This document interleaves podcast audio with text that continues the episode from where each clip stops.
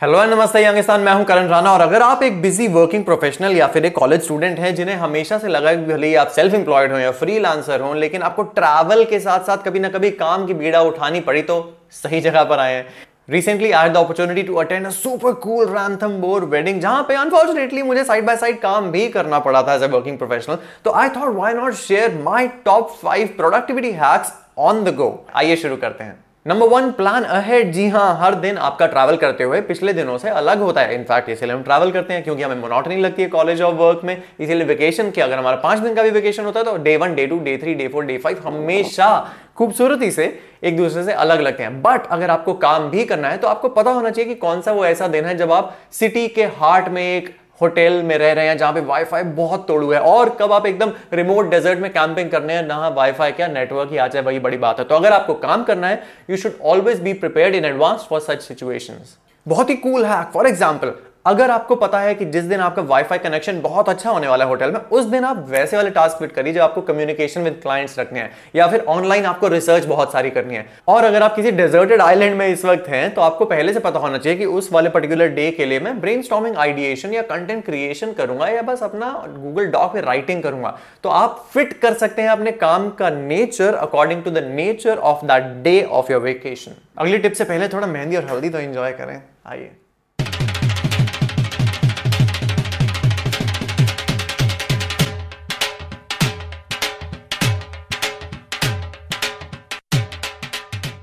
Number two working from airport जी हाँ while हमें हमेशा एयरपोर्ट एंजॉय करना चाहिए बट अगर आप वो बिज़नेस ट्रैवलर के सपने देखते हैं तो यहाँ पे भी हैक्स आते हैं। बोर्डिंग गेट पे एक से दो से कभी कभार तीन घंटे का भी जब फ़्लाइट डिले हो जाती है वेस्टेड टाइम जा रहा होता है। बोर्डिंग गेट पे आप ऐसे ऐसे काम कर सकते हैं जैसे कि रिप्लाइंग टू ईमेल्स अगर आपको किसी इंप्लॉय ने डॉक्यूमेंट बना के दिया तो उसको रिव्यू कर सकते हैं। या फिर अगर आप किसी स्लाइड्स पे काम कर रहे थे तो गूगल डेक पे आप अपना काम कर सकते हैं। यहाँ तक कि नंबर फोर आप उस पर आराम से रिलैक्स एंड रिचार्ज भी कर सकते हैं। जी हाँ जो बोर्डिंग गेट पे सो रहे होते हैं वो बेवकूफ़ लोग नहीं होते हैं। कभी कभार वो आने वाले मीटिंग के लिए रिलैक्स और रिचार्ज हो रहे होते हैं। After the haldi and mehndi by the way this is something how the engagement night look like if you wanna go, I'm down.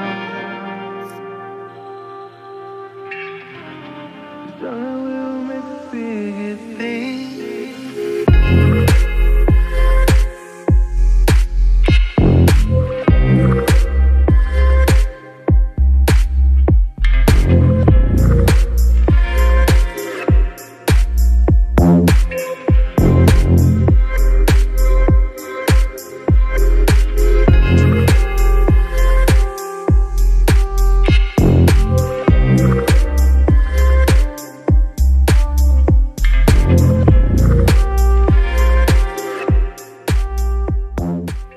Number three finally work from hotel जी हाँ आप देखो hotel बहुत ही tricky situation होती है। जहाँ एक तरफ़ आपको होटल के कम्युनिकेट ऑलरेडी करके रख देना चाहिए कि आपका वाईफाई किस तरह का स्ट्रॉन्ग है I would be needing to work so do you have a lounge room do you have working room और does your room have particular working station आपको हमेशा रिलायबल रहना चाहिए अपने पर्सनल फ़ोन के हॉटस्पॉट पे।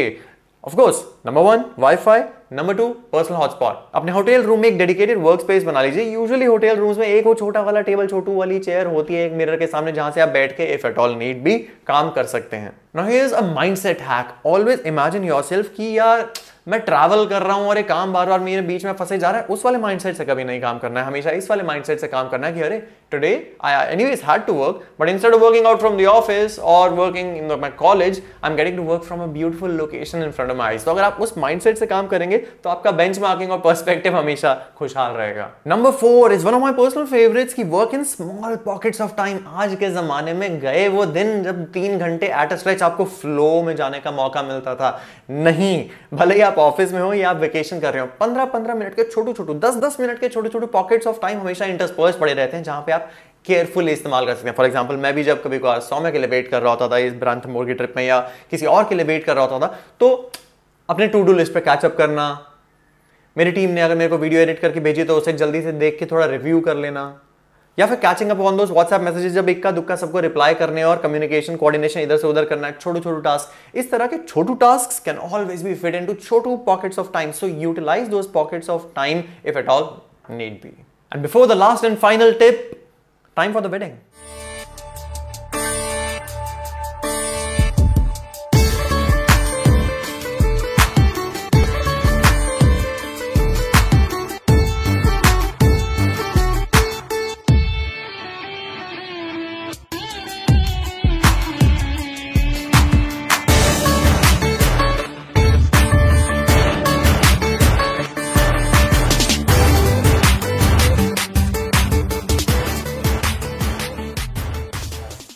five tip is don't be productive while travelling vacation पे हम जाते ही इसलिए हैं ताकि हमारी आँखें, काने, नाक, मुँह, सारे सेंसेस अपने काम के ब्रेन से हट के एक नई सराउंडिंग को हम एक्सपोज कर पाए ताकि हम न्यू तरह के इंस्पिरेशन ले पाए न्यू तरह के लाइफ पर्सपेक्टिव ले पाए नए तरह के लोगों से मिल पाए, नए तरह के खाने को चख पाए।